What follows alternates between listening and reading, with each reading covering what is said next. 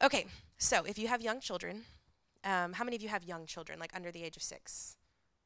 Cool. Okay, so we're, I think there's a little bit more of the young kids in here. So um, we have young children and we have a puppy, and so just like us, you're likely up all throughout the night, multiple times a night, either with the puppy or with the kids. So people who say that, like, with your first kid, like, you'll never sleep again, they didn't have multiple kids because I'm still not sleeping through the night.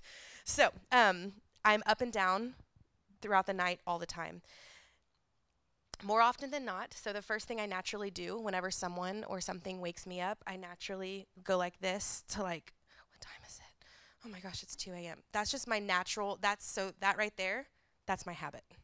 So that's something that's so little and it seems invisible, but there it is. I've looked at my phone. Now I have woken up my phone and now it's going to alert me of all the things it wants to talk to me about but it's 2 a.m and i know that if i start oh i got that notification and that notification and that oh no i need to send that and your mind just starts wandering at that point. Um, it's drawing me into a world that kept happening after i fell asleep. So most days we are awakened to busyness and fears that pull us into the world with just one reach of your phone. So i want to encourage you guys to wake up to a new reality um, so I'm not going to tell you that you need to practice waking up at 5 a.m. so don't worry. While that is my personal habit, that's just this is something that I've been practicing. I get up at 5 a.m. This is something that you, in whatever season of your life is in, because again, my season has changed over the last six years drastically. Like every season's different. This is just what I'm in right now. But I have to wake myself up in a different way than I have been if I want to see different results. Um, so I'm not telling you you have to wake up at 5 a.m., but um, I am saying that if you will consider this whenever you're waking up, you want to spiritually wake up, not just physically wake up. And so that's one of the first main habits is spiritually waking up. So whenever you wake up to the news and newsreels, you're going to be waking up to fear. Whenever you wake up to your emails, you're waking up to performance. When you wake up to social media, you're waking up to comparison. And um, and most of us, these waking habits are small and they're unconscious. So let's wake up to alternative realities. So instead of waking up to all of those things, we want to wake up to God's love, which brings us closer to Him. So um, Earley in his book says we must see that the first role of the parent is not to get everyone up on time Oh my gosh, I'm such a slave to that. But to root our household habits of waking in the truth of the gospel. For the story of God, for in the story of God, our call is not to simply wake up our bodies each day, but to awaken our hearts to God's love. So here are the three waking habits that Earley suggests. Earley suggests um, a short kneeling prayer at your bedside upon waking. Kneeling prayer. Um, look to the scriptures before looking to your smartphone. And a short moment of gathering and sending the family. So, your three uh, the first one is praying, second one is scriptures, and third one is gathering. So, our family personally has only put two of these into practice um, since reading this book. So, I'm just going to share briefly on how those um, how those things have brought fruit to our family. So not looking at your phone the first thing in the morning is really hard. Okay, and I'm gonna be like I, I all of us like we don't even really have to talk about that.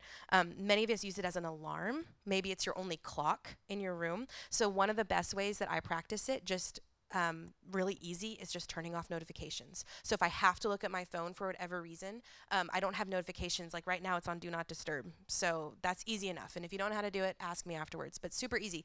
I also don't have any notifications on my phone that come to me through I'm almost off social media, but I don't have any of that that just like pops up randomly. I have to actually go to the app and open it in order for it to do that. And that's just a good practice in general. But to help you in the middle of the night, if you reach for your phone, you're not like looking and scrolling through notifications.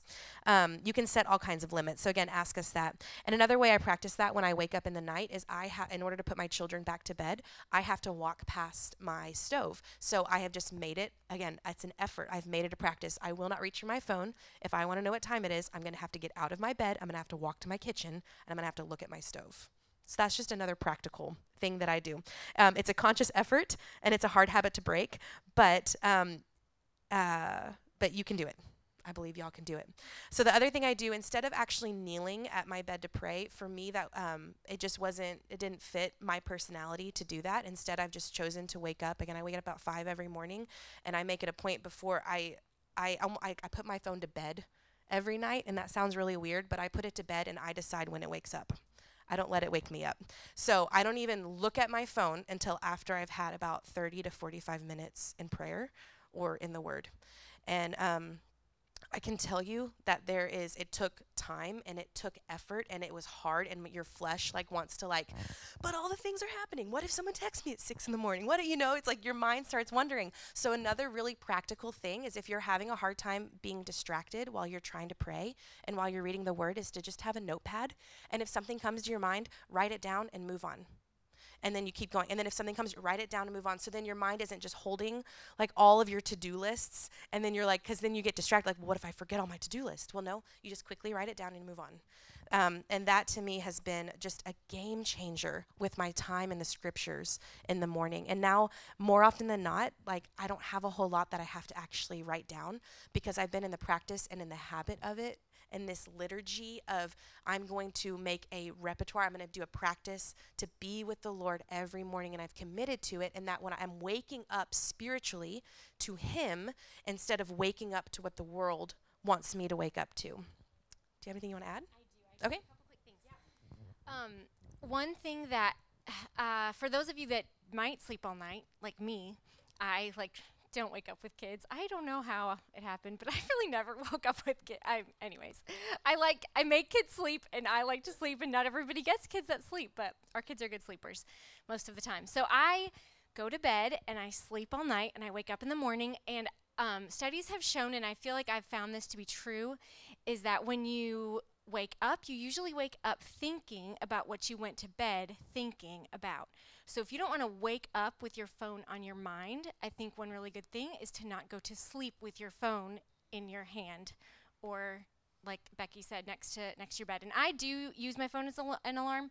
Um, I actually think we should stop doing that, but I do use my phone. But it's like no big deal for me to just turn the alarm off and then get up. Like it doesn't my phone, honestly, if I could chuck it in a lake and never see it again, I would love to do that. I've, it's just not a temptation for me. But what I do before I go to bed is I think through like gratitude. And I got this from one of Matt's bosses, taught this years ago. But before I go to sleep, I shut my eyes and I, I actually anchor it in meals, not necessarily because of the food, although I love food, but it helps me process through the day like, okay, I had breakfast. Oh, yeah, this is what I had for breakfast. I'm thankful that this happened in the morning. And then, oh, yeah, lunch today, this happened. I had this meeting or I had this interaction with a student. Thank you, Lord, for that interaction. Like, I think through my day kind of just anchoring it in meals and then I just like choose to thank the Lord for things or if anything rough happened like I process it. I just kind of give it over to the Lord um, as I'm going to sleep at night. And I think that helps me when I because I went to sleep like in communion with the Lord I sort of wake up in communion with the Lord you know? Um, and then the other thing I was going to say is I don't know where I heard or read this but that the ancient Jews believed that every night when they would go to sleep, the Lord would actually take their like soul, and then in the morning he would give it back to them. So it was like like when David says like revive my soul. It's like in the morning he would wake up and receive his soul back from the Lord. And so I kind of think as I'm processing at night like choosing gratefulness and thinking through my day and giving things over to the Lord. And lots of times I fall asleep in between breakfast and lunch. Like I don't ma- always make it all the way through the day, but I try to set my heart and my mind and my spirit on that at night. And then I think like, okay, Lord, I made it through the day. I'm giving you my spirit for the night. I'll see you in the morning. And then in the morning, it's like, oh, Lord, thank you for my spirit back and this day. And I just kind of wake up to that. And so, I don't know, that helps me. Yeah. All right, so she kind of transitioned to bedtime. So I'm going to briefly talk about bedtime. Um, and uh, uh, with one thing in the morning if your time with the lord and whenever it is again mine's in the morning whenever you decide to do that one small thing as far as parenting is always invite your children into it don't ever push them away and say hey i'm having quiet time right now can you just give me like five more minutes like if like my children wake up so early and that's why i have to get up at five. Like i wouldn't choose that but my kids wake up at like 6 a.m so i have to have that time.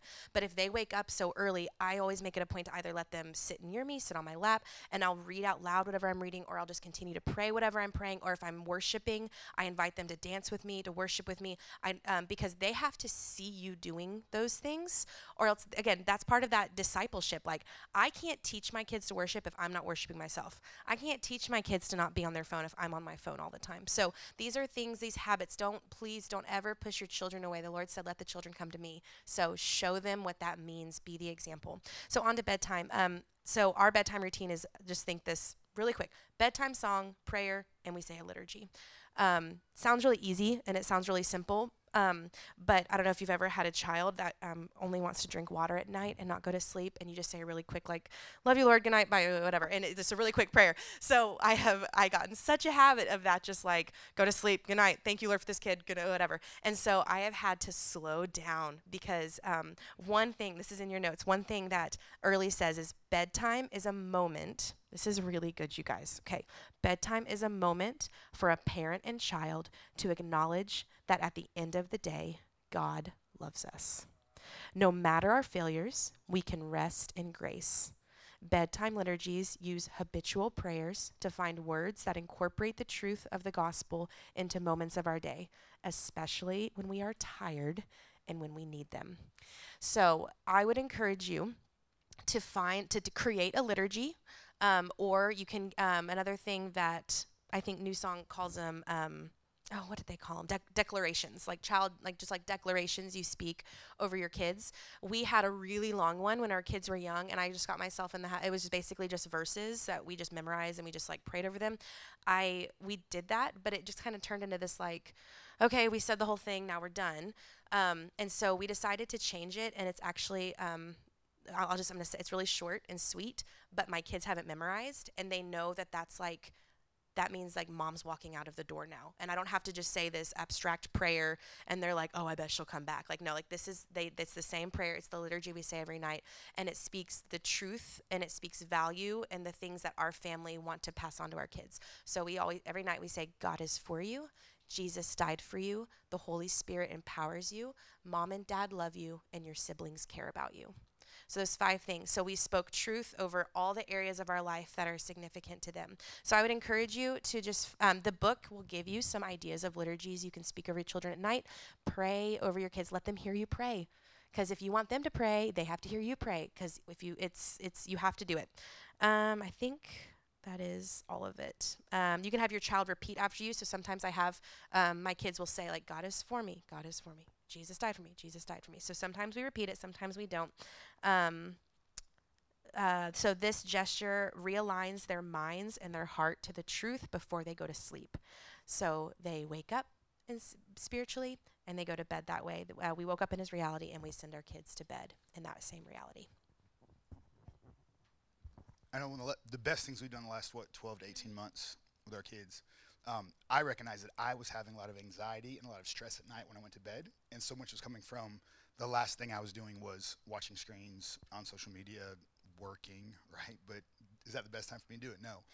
And so not only did I need to start letting prayer be the last thing I did, but it's the last thing we do as a family now. Like our kids know for 75% of them, 9 o'clock is their bedtime.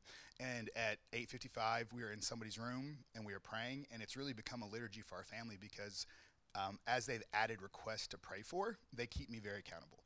Um, because we'll stop praying, and EJ, she's the one, she's eight, and she's like, Dad, you forgot to say.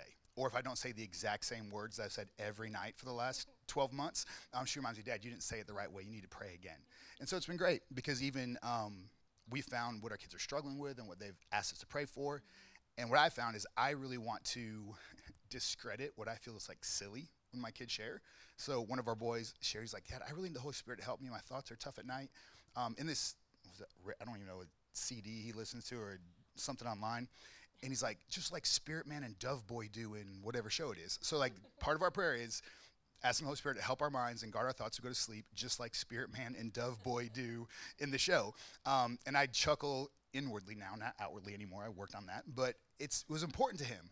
And just like we say every week at church, if it's important to us, it's important to God. I think the same thing with these habits in our families. If it's important to our kids, it's got to be important to us. Because if we discredit what they feel and what they think is important, um, it's going to really just, it's not going to, they're not going to be as willing or like desiring to share their thoughts with us as we go through.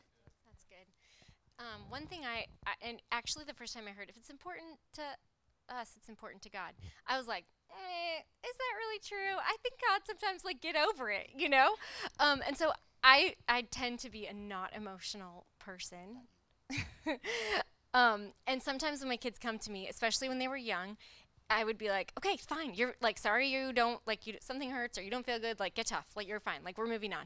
And I think, and that the Lord has dealt with me in this area. It's not, and sometimes the Lord it does say to us, I feel like, yeah, you need to get tough and you need to walk through this, but I'm with you in this. So it's not so much that like oh this this is hurting you. Oh i'm going to fix every problem. Like that's not god's attitude towards us and that's not my attitude towards my kids.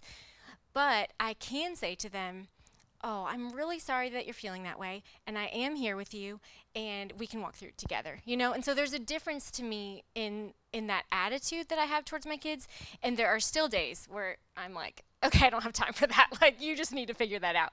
Um, but i'm working on asking the holy spirit to help me you know, because we all want our teenagers to talk to us, and now we have them.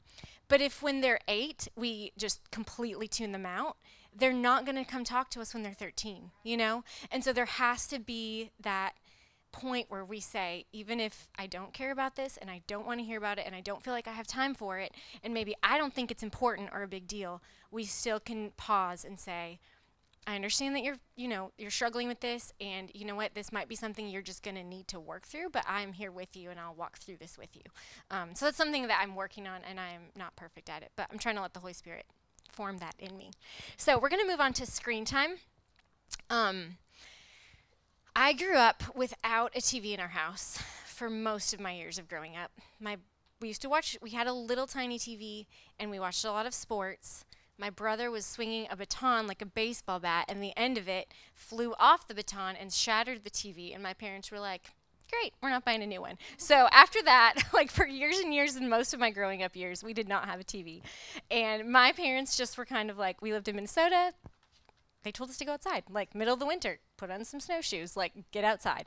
And so that's the way I grew up. And again, if I could check my phone in a lake and live somewhere without any technology and have to like fend for myself, I would do it in a heartbeat.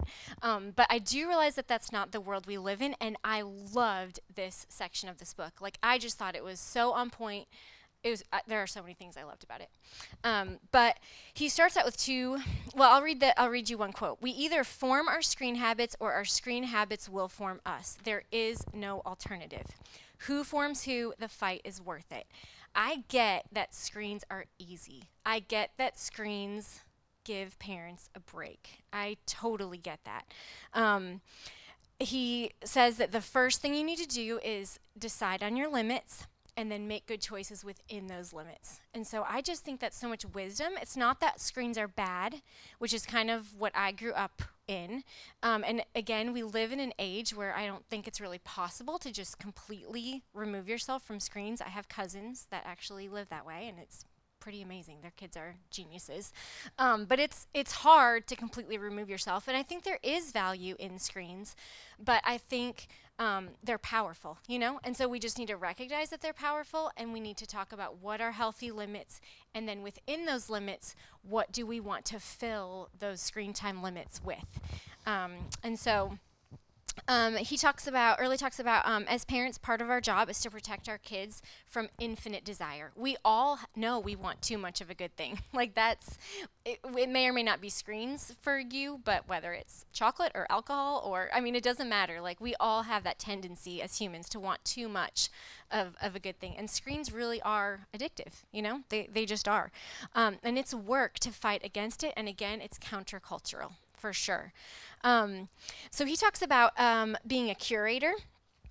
And so I wanted to talk a little bit about what curation is. Think um, a museum curator. They're selecting, they're organizing, and they're looking after the exhibits, right? They're, they're choosing them carefully, they're putting them out carefully, and they're looking after them. And so that's what we need to be for our kids, is to be a curator for the screen time.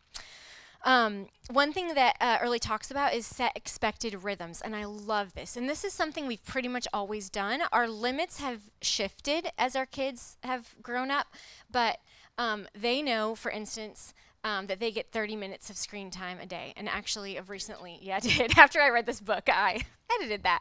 But for pretty much their whole lives, they've gotten 30 minutes of screen time a day. So once they've had their 30 minutes, like they don't really even bother asking anymore. And uh, they're kids. I mean, they're going to still try to worm it in somehow. But really, they know. Um, can I watch this? And it's like, well, have you had your 30 minutes? And then they they just know okay yeah i don't need to ask again you know? They know the answer to that to that question. So it cuts down on your mental energy. If, if screens are like a free for all and there's no rhythm to it um, then it's really hard to always be thinking like wait do i say yes or do i say no? And it's going to become an emotional decision based on how tired you are.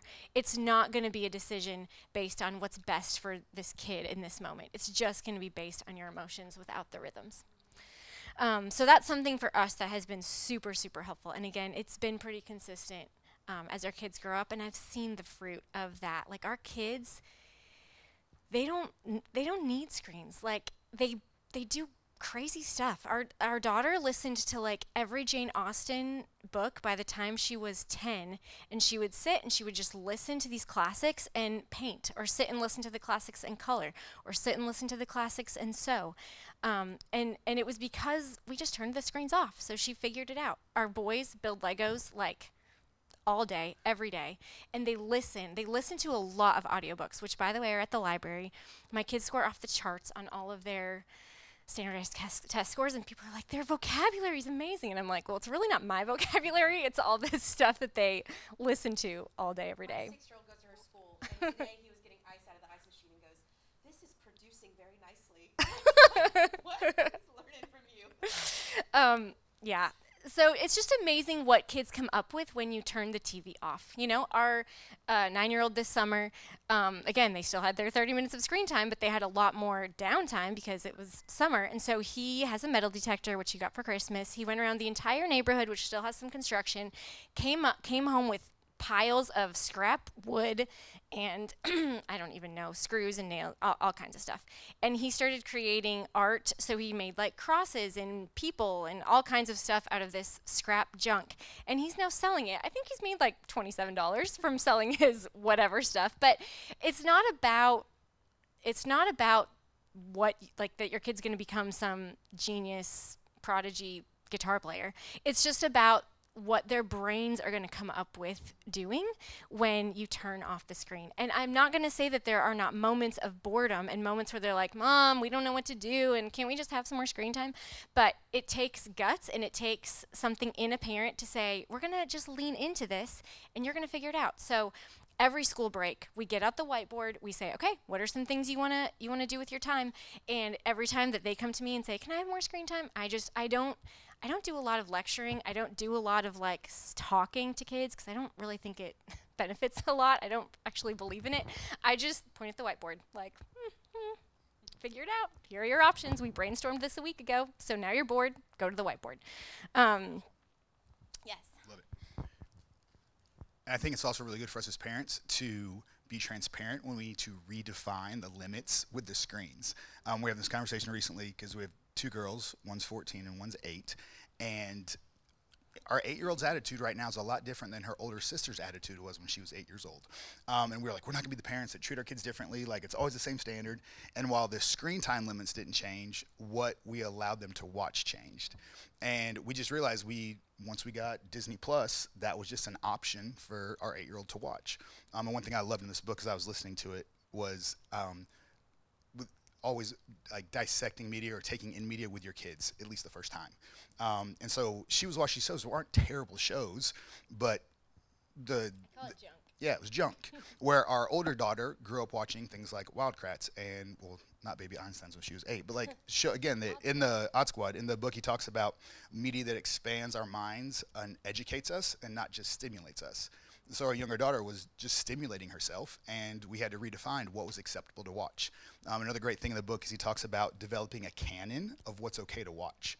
And I was thinking about like we've verbally done that, but we haven't actually sat down and made that list. Mm-hmm. Where now they're always coming, can I watch this? Can I watch that? Can I watch this? Well, what does the canon say? You know, what does our list of things say and what's acceptable um, and what's edifying for us to watch? And I thought that was great. Just we had to be transparent with our eight. We're like, look, mm-hmm. our fault, not yours. like your attitude right now is our fault, not your fault. We let you watch things and take things in that we should have had better guardrails for you, but now we're going to redefine those guardrails. Um, and I just think us as parents taking that responsibility because it's not, it, is, it isn't her fault, it's ours. Um, helped her redefine those wasn't easy in those first couple of days. She was really struggling with trying to find something to watch, um, but she's made an adjustment and life is better. Yep. He mentions it several times throughout the book that it's like don't ever underestimate the power of an announcement. Like make an announcement, like gather everybody, tell them what we're doing now and the why behind it. But then the the the work comes after the announcement, then you have to stick to it. Otherwise, the power of the announcement goes down the drain. The next time you pull your kids in and you're like, hey, family announcement, we're making this change, they'll be like, yeah, yeah, you said this last time and it didn't actually change anything. You know, when you pull your kids and make an announcement, you have got to be serious about it and you have got to stick to it. Um, I used Babywise, and I know there's like lots of different like feelings on that, and it's not. I don't. It doesn't matter. Um, how like how what you do with your kids as babies but i think there's something to like one concept in Babywise is that you get your kids on a schedule and in a rhythm and yes you can make an exception but if you're constantly making exceptions they're not exceptions anymore they're, it's just you actually don't have a rhythm and a routine and i think you have to walk that line um, like with screen time like okay so yes are we going to make an exception every once in a while? And like oh you know what you're sick like one of our kids was sick on sunday. Yeah you're going to you can have an hour of screen time. You're in bed all day you know? So are we going to make those exceptions? Yes. But if it's an exception every day for a different reason then the routine's just out the window. So i think if you're going to make those announcements then you you do need to stick to it you know a good chunk of the time. Um, our canon is a canon of movies that we don't watch. So I don't know if that's right or wrong. He suggests one the movies you can watch, but our family specifically has one that we even let like if a new babysitter comes, because our kids will definitely be like, well, can well we can watch this, and I, like guys like they just try to get away with it. So we like have it so we can tell babysitters like if they say they can watch this, they actually can't. Um, and then we also tell our kids even at three and four why, and it can be so simple. Like the most uh, honest answer is like that movie does not honor God. And they're like, okay, because they've heard us say that, and that itself is a liturgy, because they've heard me say the same thing over and over again. And while their little spirit may not fully understands what that means, I've given them the answer, and I haven't just said because. Um, or now that I have a six-year-old, I can say that movie has a lot of witchcraft, and we're just not gonna, we don't practice that. And so I can get a little bit deeper as they get a little bit older. And it's just for me, it is so important to tell your children why, but at their age level. Um, so once he talks about setting limits, then he talks about um, making good choices. And so I'll just give you a couple of the highlights, and then Matt's already mentioned a couple of them. But good over new, it's real easy to always feel like you have to watch the newest thing that everybody's talking about, and that's just not reality. Some of the best things that we watch as a family are old, and I love old things, anyways. If you can't haven't figured that out yet. Um, like Matt said, media that expands or educates, I think is so great. And then making a watch list, like not being afraid to watch the same things over and over again. We all know how quickly kids memorize. Kids memorize quickly. So if you're going to have them memorizing something, like pick great media for them to memorize because they're going to memorize what you let them watch. So it might as well be something really quality. Um, and you're going to pick up on more things and go deeper the more you watch it. So basically, I think if it's worth watching, it's worth memorizing. And if it's worth memorizing, it's worth watching. If you're like, oh, I mean, maybe you watch something once and then you realize this isn't something that needs to go in our canon because it wasn't that great. But if it is that great, great. Watch it over and over again and really dig into it. If it's not that great, why are you wasting your time anyway? You know? Um, and then this is one thing he hit that I love, and I'll close with this. And anybody, yeah, do you want to? Yeah, watch communally and process communally. And I'm going to read two quotes. The world is not safe. It's certainly not appropriate. An essential skill of growing up is knowing how to react to explicit language, violence, sex, or dangerous ideas. It's far more wholesome to know what to do with these things rather than imagine that we can somehow avoid them entirely. And like Becky said, age appropriate for sure. Like Becky's not going to show her kids things that I would be comfortable showing our kids, but I just I, we want them to interact with it with us. We want them to process things with us. We don't want them by themselves in their room with the door shut seeing whatever. We want to process it with them because we know they're going to face it. Um, another thing he mentioned is the right around of, the right amount of screen time is almost certainly something less than you are comfortable with, which I like that. Don't be afraid to get uncomfortable. Um, and be confident of your own choices, but gracious in judging other parents' choices. And I just love that because we're all in different stages of walking this, you know, all of these out. And so I loved that. Yeah. Um, three quick things I think with different ages as I was listening to this book. The first thing I think with our older kids, because we've got, what, 14, 12, 9, and 8. Or the 14 year old for sure, she has a say in the process.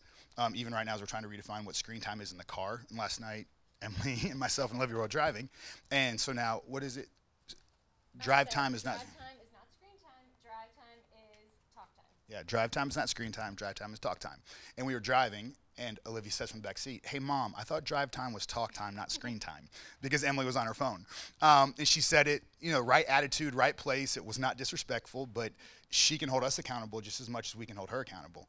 Um, and so Emily was like, "Yep, you're right." And so he goes. I'll just, you know, do you want me to get my phone out or are you going to put your phone away? right? Like giving her mom choices right now in the moment. Like, come on. Happy to get her phone Right. out. Yeah. Um, but it was okay because Emily was like, "No, what? You're right. New standard. I blew it. Let's all put our phones away." And um, so now we got talking about, okay, well, what does this mean? Is there, if there's three minutes of silence, are there, you know, is that okay to bring your screen out, or what is screen taking notes if you think of a to-do list item, or is that just texting and being on social media? And so it's this whole conversation now, and Olivia has a say in the process.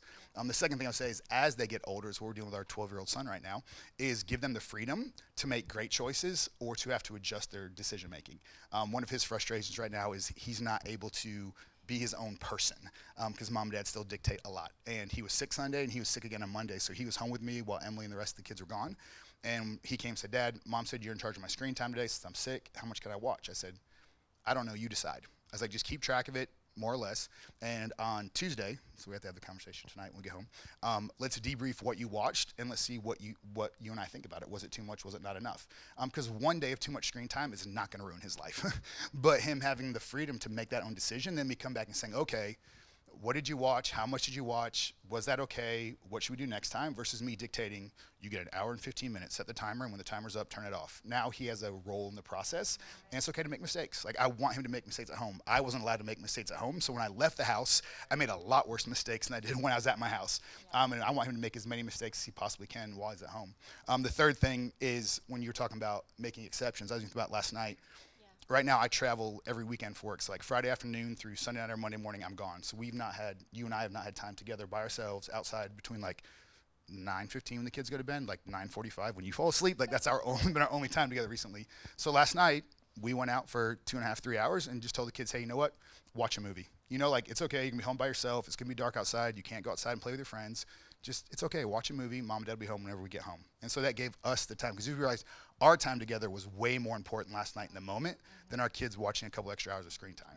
And so having that, like Emily said, if you're always making exceptions, there there are, is no standard, there's no guardrails, but it's okay to show the kids, hey, make exceptions. Um, you know, if you eat great for seven days, have a cheat meal or whatever it is. Like we gave them that opportunity last night, and it was great. And then we had a great conversation. Got home because some things they're supposed to do didn't get done. It's like, okay, you've watched a movie for the last three hours. Why did you not get these things done? Do we talk about you know time processing and how we handle those things? But it's just led to such better conversations when we make exceptions and then debrief it afterwards with our with our kids.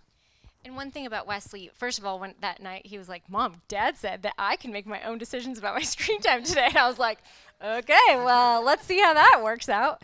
Um, and also, one thing that we always ask our kids, like with the screen time, I, again, I'm not. I try not to just lecture our kids because I feel like that does not give. It doesn't just. There's no fruit to it. Um, so I ask questions like Wesley, you watched two hours straight of screen time. This wasn't this time. This was a while ago.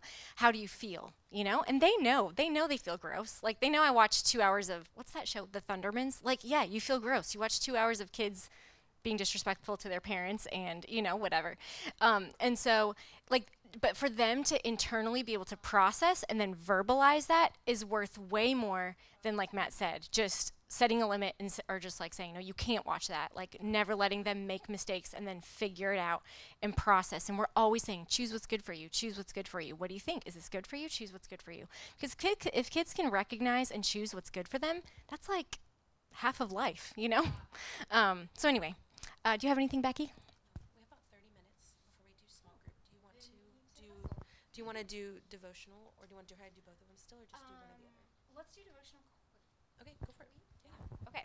All right, we're going to jump into habit three, which is uh, devotional. And this was one of the shorter sections, which actually I loved that it was one of the shorter sections. And what he says over and over again is be short, be simple. Be short, be simple. Do something, not nothing. Be short, be simple, do something. And and it's not a long section and it's not hard to digest and I love that. Um, so one thing he talks about is that great conversations come over third things meaning snacks, throwing a football, time in the car. Interrogations happen at empty tables. Um, you know with with nothing else happening. And so always feel free to bring in snacks or whatever's going to make the make a devotional like a joyful thing. Um, and he says it doesn't have to be perfect. Bringing our mess to jesus is the beginning of faith. Jesus loves messy and broken people and processes. And so it's okay if there's a kid fussing in the corner or kids are squabbling over a snack. Like that's okay. Jesus loves that um, he just wants us to come to him, and that's what we want to model for our kids.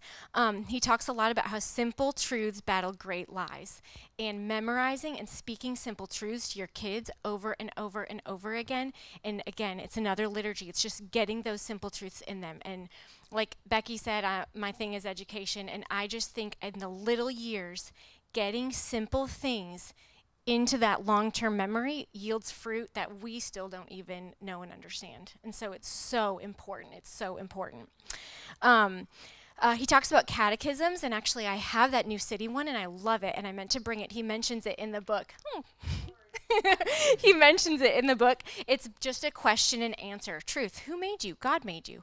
Um, it's just simple. It's simple stuff. It's simple truths. And it's things that the church has been doing for so long, and all of a sudden Western American Christians think we don't need it. And it's not true. We do need it. we need it. Simple truths battle, battle great lies. Um, and it's so important. And so, uh, another thing he talks about is short prayers, teaching kids to pray on the fly.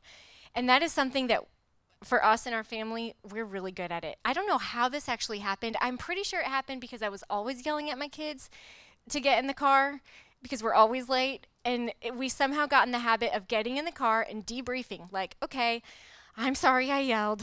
Mom, I'm sorry I wasn't ready. Mom, I'm sorry. Like we all basically apologized together and then we would pray. And that that happened when they were preschoolers and somehow it evolved into a liturgy for our family. We pray when we get in the car. Like I get in the car and we pray. It's just it's what we do. I don't really know how it happened um, again except I think repentance on my own part mostly is the was the starter for that. Um, but it's become a liturgy and and we love it. It doesn't have to be you know, on your knees in a row in a perfectly clean kitchen. It doesn't have to be that way. It can be on the fly, and God loves that. Um, and another thing he talks about is age and stage development. There's actually in the book, it shows like a little graph. And one thing it talks about is family devotions are important that should lead to individual quiet time so and like becky already mentioned inviting our kids in um, i think that in some families that I've observed, it was like family devotions were every day and they were so, they were always like parent led. And it kind of gave the kids this feeling that they couldn't go to God on their own.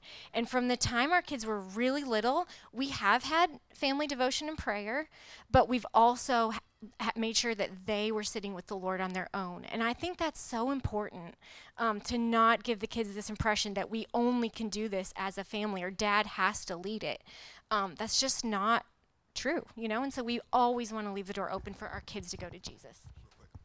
Uh, is that the cate- catechism you're talking about? Yes. Yeah. Mm-hmm. Yeah. Um, no.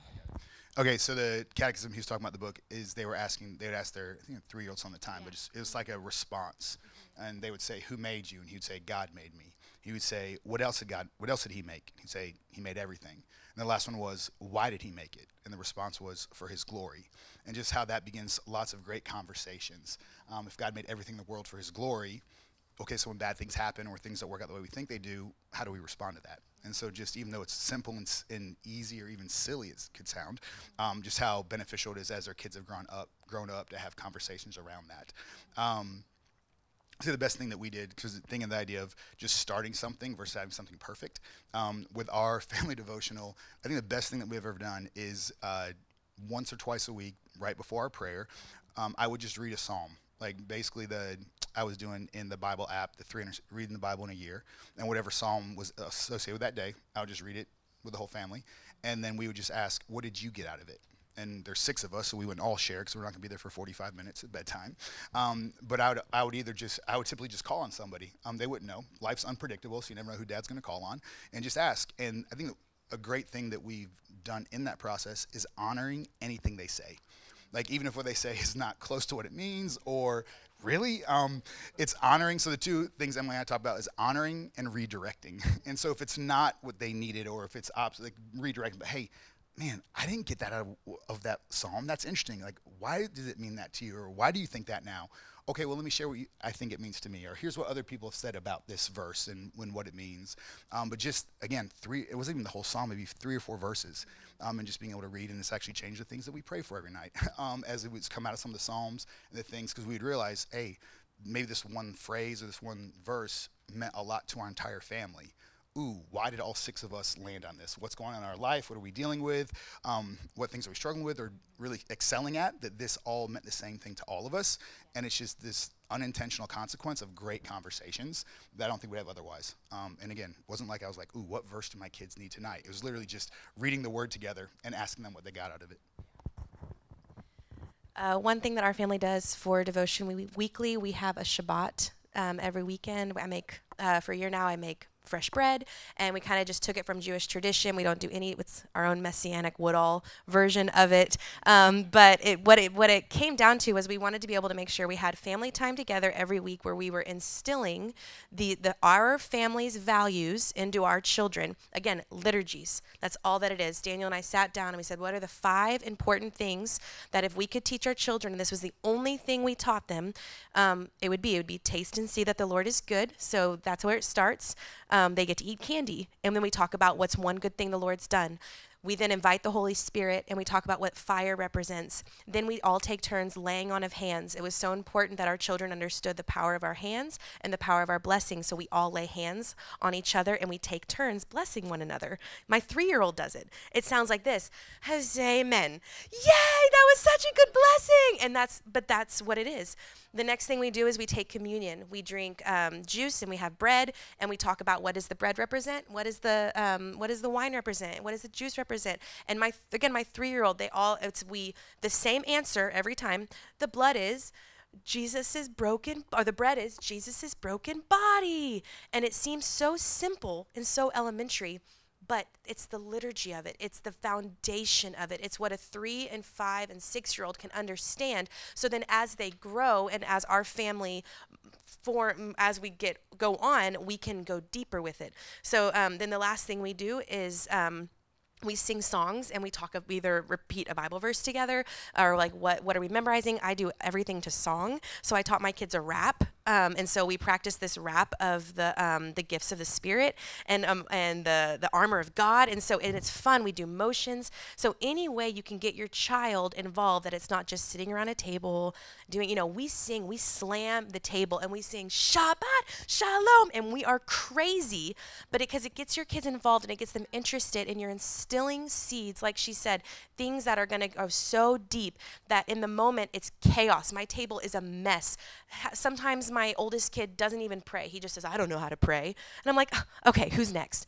I don't get on to him because he's being, you know, whatever, a six year old who doesn't want to participate, but we just move on and we don't make a deal about it because we want it to be enjoyable. So I just would encourage you sit down with your spouse or um, and, and just figure out like what are some core values that we want to instill. Those are those are our five. And then you over time you can build upon that and be consistent. We do Shabbat every week and when I've missed it twice, two times we've missed it this year and they're like why haven't we done shabbat? And i was like oh my gosh i forgot. Like i we got busy or whatever. So that's our week that's our we do it like once a week a devotional. So that was really quick. We only have um, a little bit of time and i want to talk i just want to touch on discipline before we um, meet in our small groups. So discipline again i have young children they have older children so i have gleaned a lot from emily. She's suggested some things to me but i again i really love what this book um, what this book does and a lot of things that he, she's even like taught me i was like oh i've already been doing that once i read this. Um, he just puts it into different language. So i'm not sure all the things you have on here but um, i can okay. So there are about eight or nine um, or s- seven different things that he suggests that you do when it comes to discipline. Um, and will say for me for sure and I know I'm not the only person I get have gotten stuck in a rut and I get tired and I'm exhausted and I don't want to do the real work of parenting.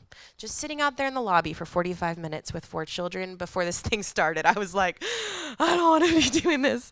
Um, you get in a rut. And so it's often harder. This is something that he says in this book. It is often harder to stop everything do the work of understanding the fullness of my child's humanity, act and speak in an age relevant way to engage their heart and mind, try to balance the delicate mix of a firm authority and gentle compassion that it takes to disciple your child towards love and reconciliation. We've already touched on it. You have to understand your child.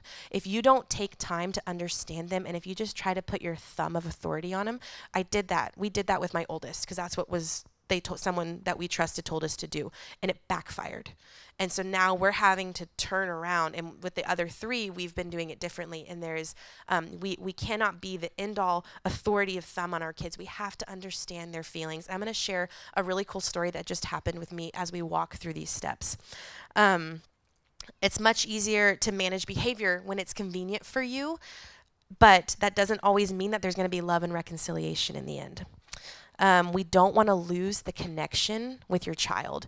And that is like the biggest thing that if you don't take anything away when it comes to discipline, this is what you need to remember.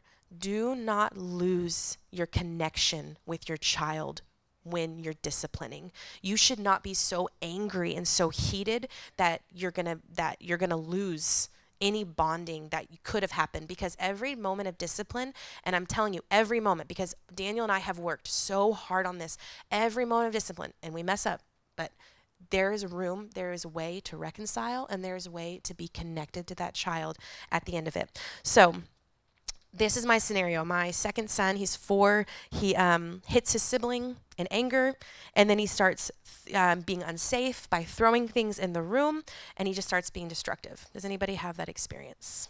Yes, anybody else experience that? Okay, happens all the time in my house. So my natural reaction is stop. That's unkind. Apologize. You're being destructive. Ah, you know, and you get mad, right? And you're just like, how? This morning, my son threw his mattress off his bed, and I every I called her right after. I was, uh, but it just in anger. So your flesh just like riles up, and you want to just. Uh, but take that moment, and the first thing to do is that we should have done before this moment. So his first suggestion is before the bad thing happens, is you have to establish loving authority. So if you don't have loving authority with your child, that's the first place to start.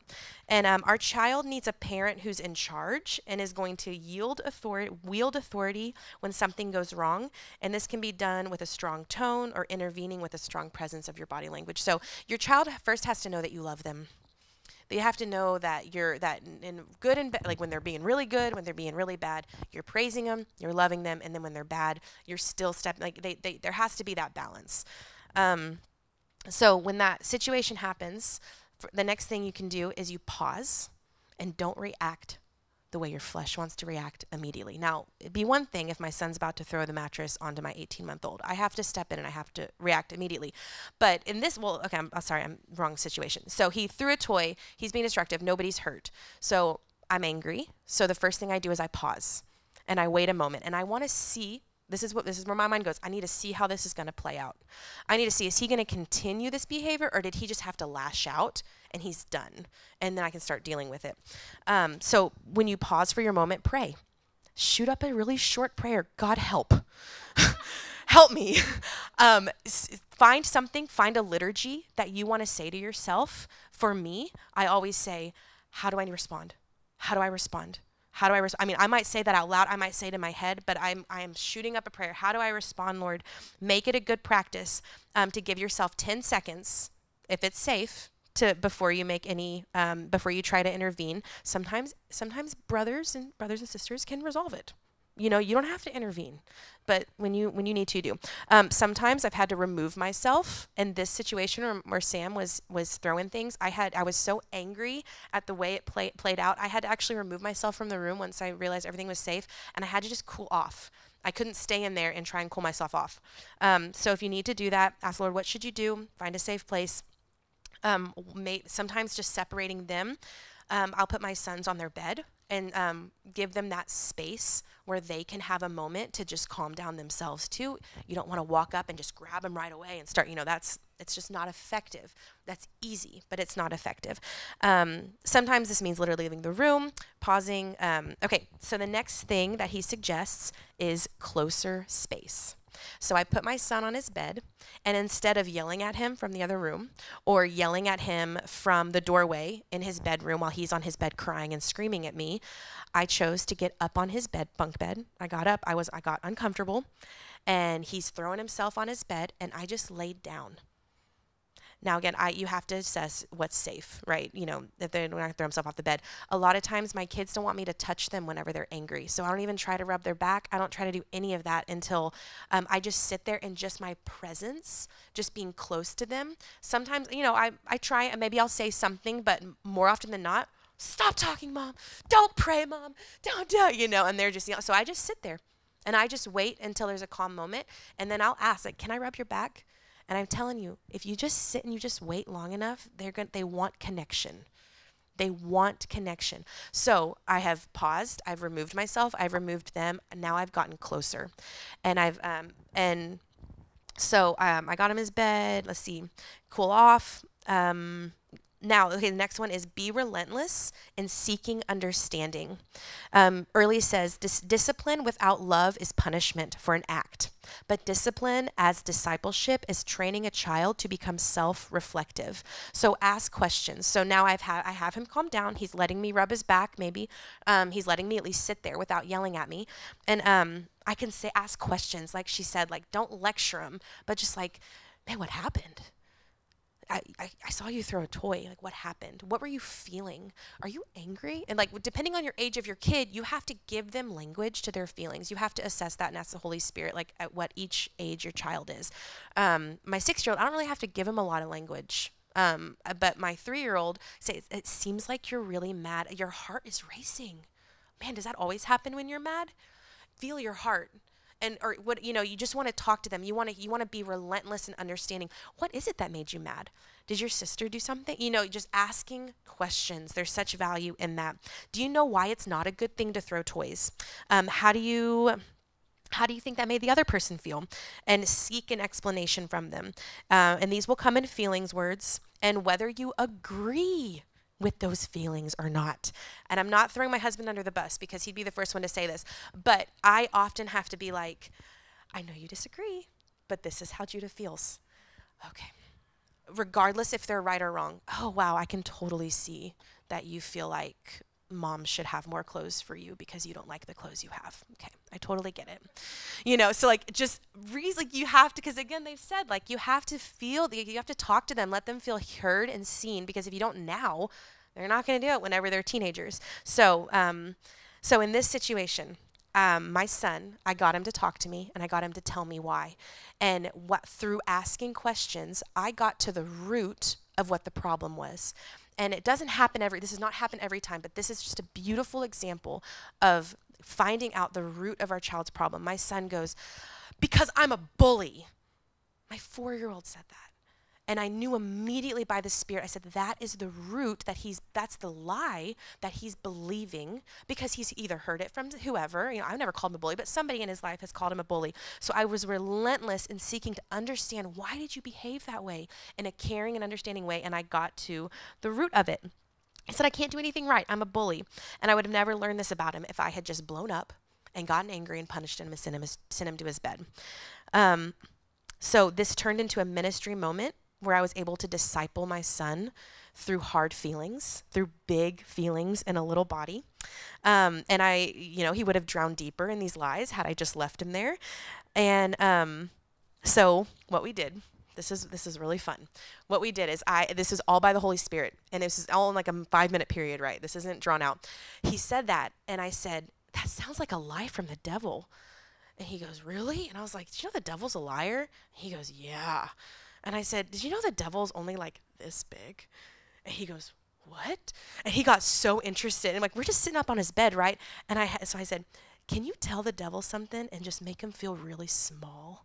And he goes, he, he goes, Devil, you're a liar. And I go, Oh, the devil just got smaller.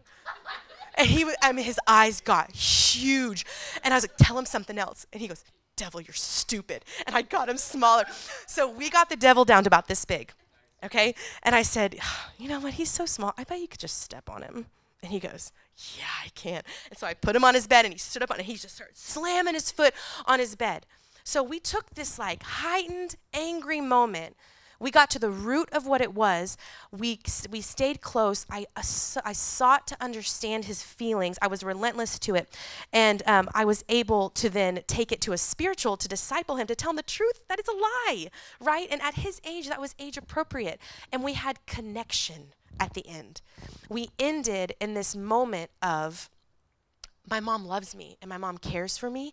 And um, and it could have you know I, I know you all know this it could end in a whole nother way.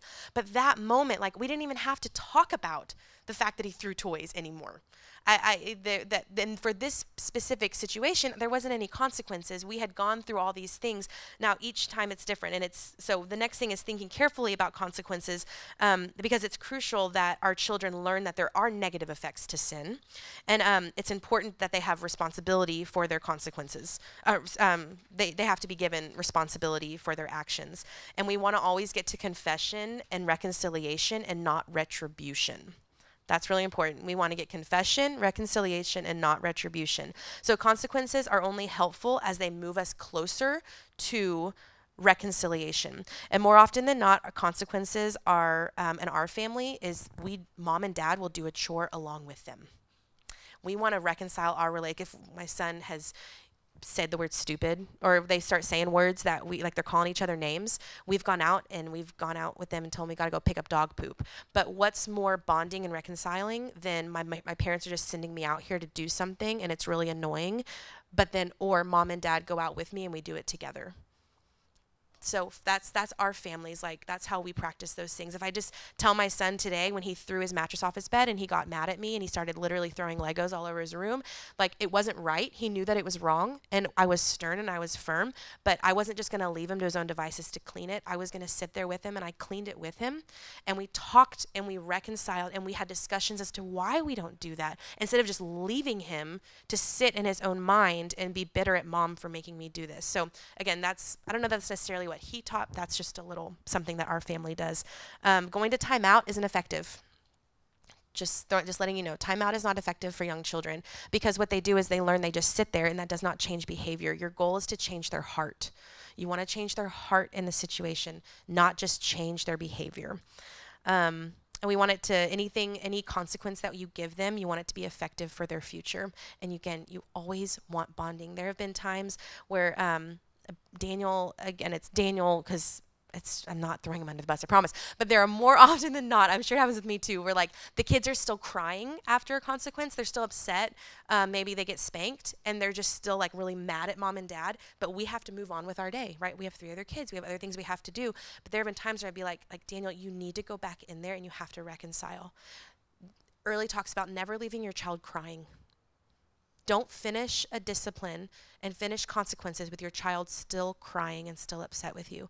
If it, you might have to give some space, which is great. Like give space if you need to give it. Like give them five minutes to cool off. But once that cool off time is down, go back and reconcile. He talks about make tickling his kids. That's one way that he reconciles. He has liturgies for those things. So that has been insanely fruitful in raising our four kids, and it's not easy. It's very, very hard. But when you have the mindset of, I am every time I'm going to discipline my child in whatever it is, if it's through a spanking, if it's through making them do whatever activity, there has to be reconciliation. Okay, last thing. Um, insist on apologies and confession. So anytime I have my children apologize, they have they can't just say I'm sorry that doesn't cut it for me. I'm sorry for hitting you. I'm sorry for calling you a stupid. I'm sorry for doing this. They have to admit and confess to what they did. Um, and it's important that they do that to the person. It's also important that you just bring it back to Jesus. Like, okay, now Jesus forgives you, but just just let him know you're sorry and you want to change your ways. Um, let me just make sure before I pass it on to you. Let me just see if there's anything else. Um, I think that's it for what I have. Do you want to talk about? I said a couple things on discipline. I think actually this first thought would be for as we've talked about, like anything this book, anything that any of us have shared tonight, like get, you have to make it your own. um, even like totally agree with the concept of not using timeout to try to change behaviors, but we've also we've used it a lot as a natural consequence, and then we have a conversation right? Like if you use this word or if you treat a sibling this way, you're gonna go sit. Emily's got four white chairs in the front room. You're gonna sit on the, on the white chair for five minutes, and you're gonna debrief with yourself. Like you're gonna sit there, you're gonna be quiet. You're not gonna talk to anyone. No one's gonna talk to you. After five minutes, you're gonna come back, and then we're gonna have a conversation. Um, they understand that. It's not just time out. Okay, now go on with your day afterwards. Can I say one really thing before you say the next thing? Always. um, I don't really ever call it timeout when our, especially with with our kids and when they were young. We had scriptures. So like if Olivia, she was so emotional at three, and she's been the most amazing teenager. But at three, she, her emotions were like out of control. And so when she would get emotional, we had scriptures that we had written out, and she couldn't read yet, so I wrote it out in pictures about like how um, Jesus is your peace and your peace passes all understanding. It guards my heart and my mind. And so, like, she would go sit on her bed and she would read her little scripture pictures. So, it wasn't time out just for the sake of, like, go be by yourself. It was time out with a purpose. Like, you go sit on your bed, you look at your scripture cards, you ask the Holy Spirit to help you, and you come back when you have a happy heart and you can talk to me without just screaming and being emotional. So, it's like, I think time out with a purpose, like, it's not just go be, go be isolated, it's go be with the Lord. And that does set them up for success when they are teenagers and you say, I love you, you need to go talk to the Lord for a minute and then come back and we can try this conversation again. You know, like it just trains them in that, which there are times when we're having a conversation, it's like, I need to go be with the Lord for a minute and then I'll come back and we'll try this conversation. It just sets you up for success in life. Okay, go ahead. That's good. And another thing, I- mean, I grew up in the South, so discipline was like always, all the time. Belt comes off, whatever. Like that, that was my natural habitat. And one thing, as I've tried to make changes over the years, one of the very, very first sermons I ever heard Pastor Josh preach, he just talked about when you interact with someone you don't understand what they're doing, or it's frustrating, you're upset. There's a five-word phrase: "Can you help me understand?" And I've used that with my kids so many times. Um, I used it on Emily for a long time, and then she caught on that that was my phrase, to, my go-to phrase. um, but just all the time, like because the way my 12-year-old, pro- like we are so alike, but we are also so different. And so when he does them, I don't understand. Like Wesley, can you help me understand? Versus, why are you being such an idiot? Like, no, you're not an idiot, but in the moment you're acting like one, right? Like that was always my go-to. Like, no, can you help me understand? Like, I don't get this. My brain does not work the way yours works. Can you help me understand? Um, another thing that we found, I did not listen to the discipline chapter of this book, so he might say something different. But um, especially with, with my two boys, they understand that when I righteous anger or like actually get upset is because it matters. Um, I was a high school basketball coach for 14, 15 years, and I learned a lot from my basketball experience. Where, like with my team, I used to get if I just got upset and mad about every little mistake, there was no there was no weight to anything.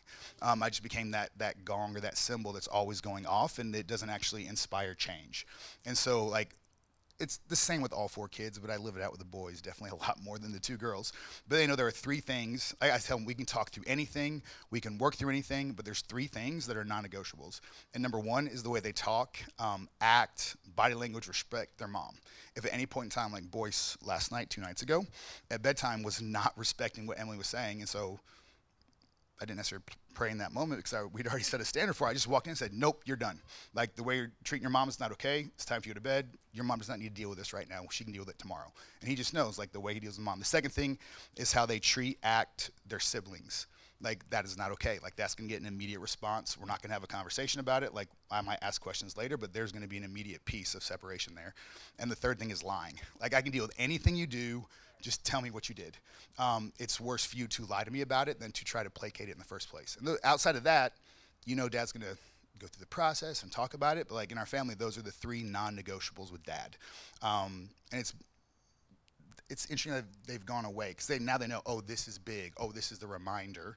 Um, you know some it's like anytime we go speeding on the highway you know we need if I'm going a little bit over that cop might not pull me over but I'm 15 over getting pulled over is that reminder of the danger zone I'm living in. I might not cause an accident something bad might not happen but it could. And so I need those bright blue lights flashing behind me to wake me back up and get me to where I need to be so good. Yeah, and I think that's it for discipline. We're going to give you guys some time to discuss. The last thing I would echo is just what Becky said about connection. If you realize you're going to have to connect with this kid afterwards, you're not going to be as quick to yell, scream, absolutely fly off the handle. I remember the first time I thought, like, oh, this is the Holy Spirit. Jesus is in this person. Like, I didn't make this person. you know, like this is somebody that I'm going to be held accountable for the way that I treat them, just like I would treat, like how I'm held accountable for the way I would treat a neighbor. I would not yell, scream, berate, be disrespectful, you know, to any other person. Why would I treat my kid that way? And it's just really easy. And I, like, when, and the loving authority piece is so important. Like you have to be in charge. And when I walk into a room, when people say like, "What's your talent?" I'm like, mm, "Being in charge of kids." Like I walk in a room and I'm in charge. Like they know, they know that I'm in charge, but they also know that I love them and I'm. They, it's not from yelling and screaming at them that they know that I'm in charge. When the kids were little, like 18 months too, they would have to sit on their bed until they could tell me, "I'm sorry, I love you, you're the boss." Like that's what they had to say. I'm sorry, I love you, you're the boss. And I would say, I love you too, and I am the boss.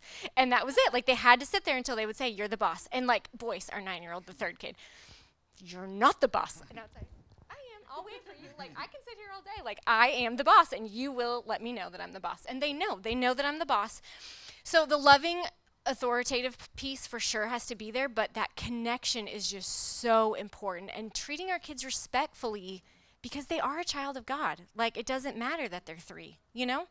Um, and so, anyway, I, and the connection piece, as they get older, that connection will be tested. So it's formed when they're young. Um, and then it's it gets tested when they're older, and so and ki- they they crave it, and it doesn't matter if they act like they don't, they do, they do, they need it. And I'm hugging our teenagers constantly. And my 12 year old like, and he like gives me this weird shoulder, and I'm like, I don't care. I might feel awkward to you, but I'm still gonna hug you for 20 seconds. I count to 20. Um, but yeah, keeping that connection is just so so so important. Um, so yeah. I just want to go back um, really quickly. The, the, Holy Spirit just kind of like unction this related to devotional.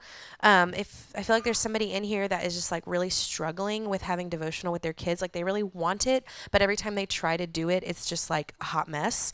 And um, I just want to encourage you, like the Bible, when when Jesus was sitting with his disciples and he said, "Let the children come to me," it's because like you, the children were not standing in line like one by one coming to Jesus and he was laying his hand and then that one it's not like sitting on Santa's lap like you see like these kids were everywhere. They were all around him. They were out there like so I when when we started doing Shabbat I just had to understand that like this is not going to look like a perfect family holding hands sitting around a table.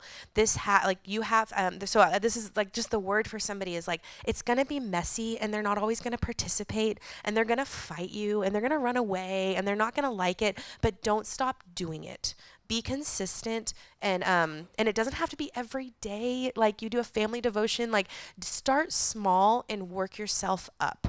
Because if you start really big you're going to fail and that's just the hard truth. Start really small like one thing at a time one, maybe it's one kid at a time. If i can get, just get one on one with one kid once a week then maybe the following week i'll add the next kid. And then the ne- you know so just whatever it is for your family. So i just want to encourage somebody in that.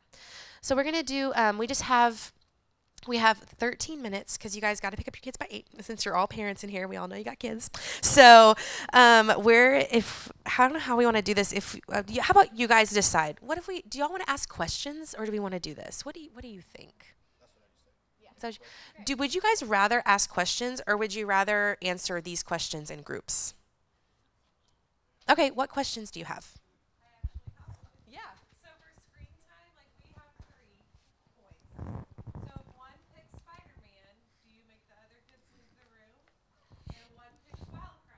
So one thing that so that is what we used to do. Like you would just get screen time one at a time. Um, okay, so when they were little, they would have their 30 minutes of screen time together, and then they would just like rotate on who chose it. And then it since we my oldest has a phone, which is more recent development, and then now I have a computer, and so we only have one TV in the living room, but we have computers and iPads and whatever Matt has an iPad. So they have other options now. So what we had trickled down into was they would each have 30 minutes of screen time. They'd each be in front of their own screen in their own space watching what they wanted. And so that is what changed after reading this book is we've just said no individual screen time. Like we can all agree on something and we can watch it together. Um, like in the evening, watch a 30 minute show together or or we can watch sports. I don't really count sports. Again, that's probably my upbringing. Like we watch sports. To me, it's like d- conversations happen while football's on. I don't know. Um, but uh, no individual screen time. So they have to agree. And if they can't agree, they don't get their screen time for the day, which I'm perfectly fine with. yeah. Reading first. Oh, we always read first. That's true. They don't get to do any. They don't have any screen time at- even after the school day's over. Which I designed the school day, and it includes a ton of reading, but they still have to read before they they do 30 minutes of reading and then 30 minutes of screen time. So they have to agree. Yeah. Any other questions?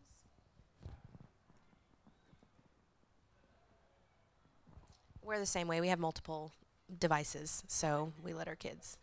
Oh my gosh, don't feel like a bad parent. One like and the, and seriously, Justin Earley is such a good like the way he makes you feel as a parent is like I don't know. He just get he just leaves so much room for grace, and it goes back to like these. There are exceptions to the rules, but it's it comes back to just like th- there's so much grace from God, and there's so much grace for us as parents that when like I mean I royally mess up like every single day, even like in as I'm sharing all these things with you, like I don't always do it right, um, but it's whenever you're consciously making the effort to do things in a godly way and um, walk that path, like you're going to be blessed by it, and so you are not a bad parent. Some of these things fair, we're like 36 hours ahead of the process because we just recently read the book. We like finished the, the book.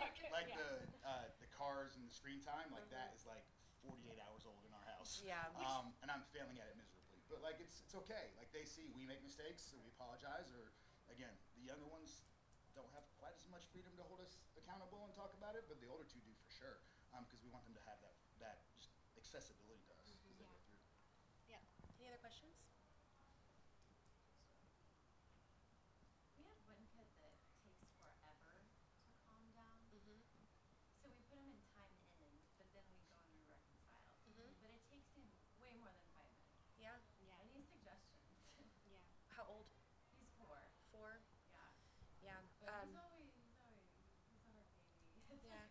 I mean, it's just being patient with them. I mean, my uh, my four year old like he gets angry and he, I have to like talk him off a ledge a lot. Like the fact that it like the story I told you like that typically takes me a lot longer um, because he wants he's stubborn and he wants to be in control and so it is just always having like i make it a point my voice sounds like this and um, you can go sit i want you to sit on your bed so it's time in he's, he's in a specific place but you can't come talk to me until your voice sounds like mine i say that all the time you can i, I, want I'm, I'm not putting a time limit on how long you sit there i'm not putting a time limit on this but um, whenever you're ready and your voice sounds like mine, come and talk to me. I'm going to be in the kitchen and I'm ready to talk to you. Sometimes it's, I'm ready. And I'm like, okay. Like, I don't make him sit out. Like, if he, his voice sounds like mine and he's like, if, if he's doing it, like, okay, let's sit and talk right now. Sometimes it's 15 minutes and he's throwing a fit on his bed. But as long as he's being safe, like, when he's ready, he'll come and talk to me. So maybe just, it's just being that consistent tone. And like, I don't know, that, that's really worked for me. It's like, um, your voice doesn't sound like mine, so I can't communicate with you right now. Yeah. That's good. We always said go to your bed and when you can choose a happy heart, then come back and we'll talk, you know? So I think and I think putting the ball in their court is actually helpful instead of saying like I'm setting a timer and in 10 minutes I'm going to come back to you. Like then they're taking the initiative to reconcile and that I think is important. Um, another thing for all of our kids and my husband, I have gotten to the point where like I just pray and speak scripture over them. Like I just think praying over your kids, like asking the Lord for a speci- specific scripture, maybe for self-control for that kid, and just speaking the word over them and praying over them. There's so much power in that, and we teach, teach, teach, and focus so much on like count to three, and then da da da da, and you can control their behavior with these tricks and these hacks, and like. No, there's no hack. There's no trick. Build a connection with your kid, disciple, be discipled yourself, disciple your kid, and then pray over him because you c- you cannot control your kid. And I see parents of adults all the time who struggle with that. But I know that these are not my kids. These are the Lord's kids and they belong to him. So at the end of the night, I sl- I do. I lay down and I sleep amazing because I know I've done my best and in the end they're the Lord's anyways. So I wake up every morning, I speak the word over him, I pray over him and over Matt and over our, our whole family and then I just leave it in the Lord's hands, you know. and like I was thinking about it with Wesley. He's our 12 year old, but when he was four, five, six, like I don't know, emotional basket case, wuss, like all these different things I probably labeled him with as we were talking about him. And I don't know if I heard a message. It was somewhere, some things in the book.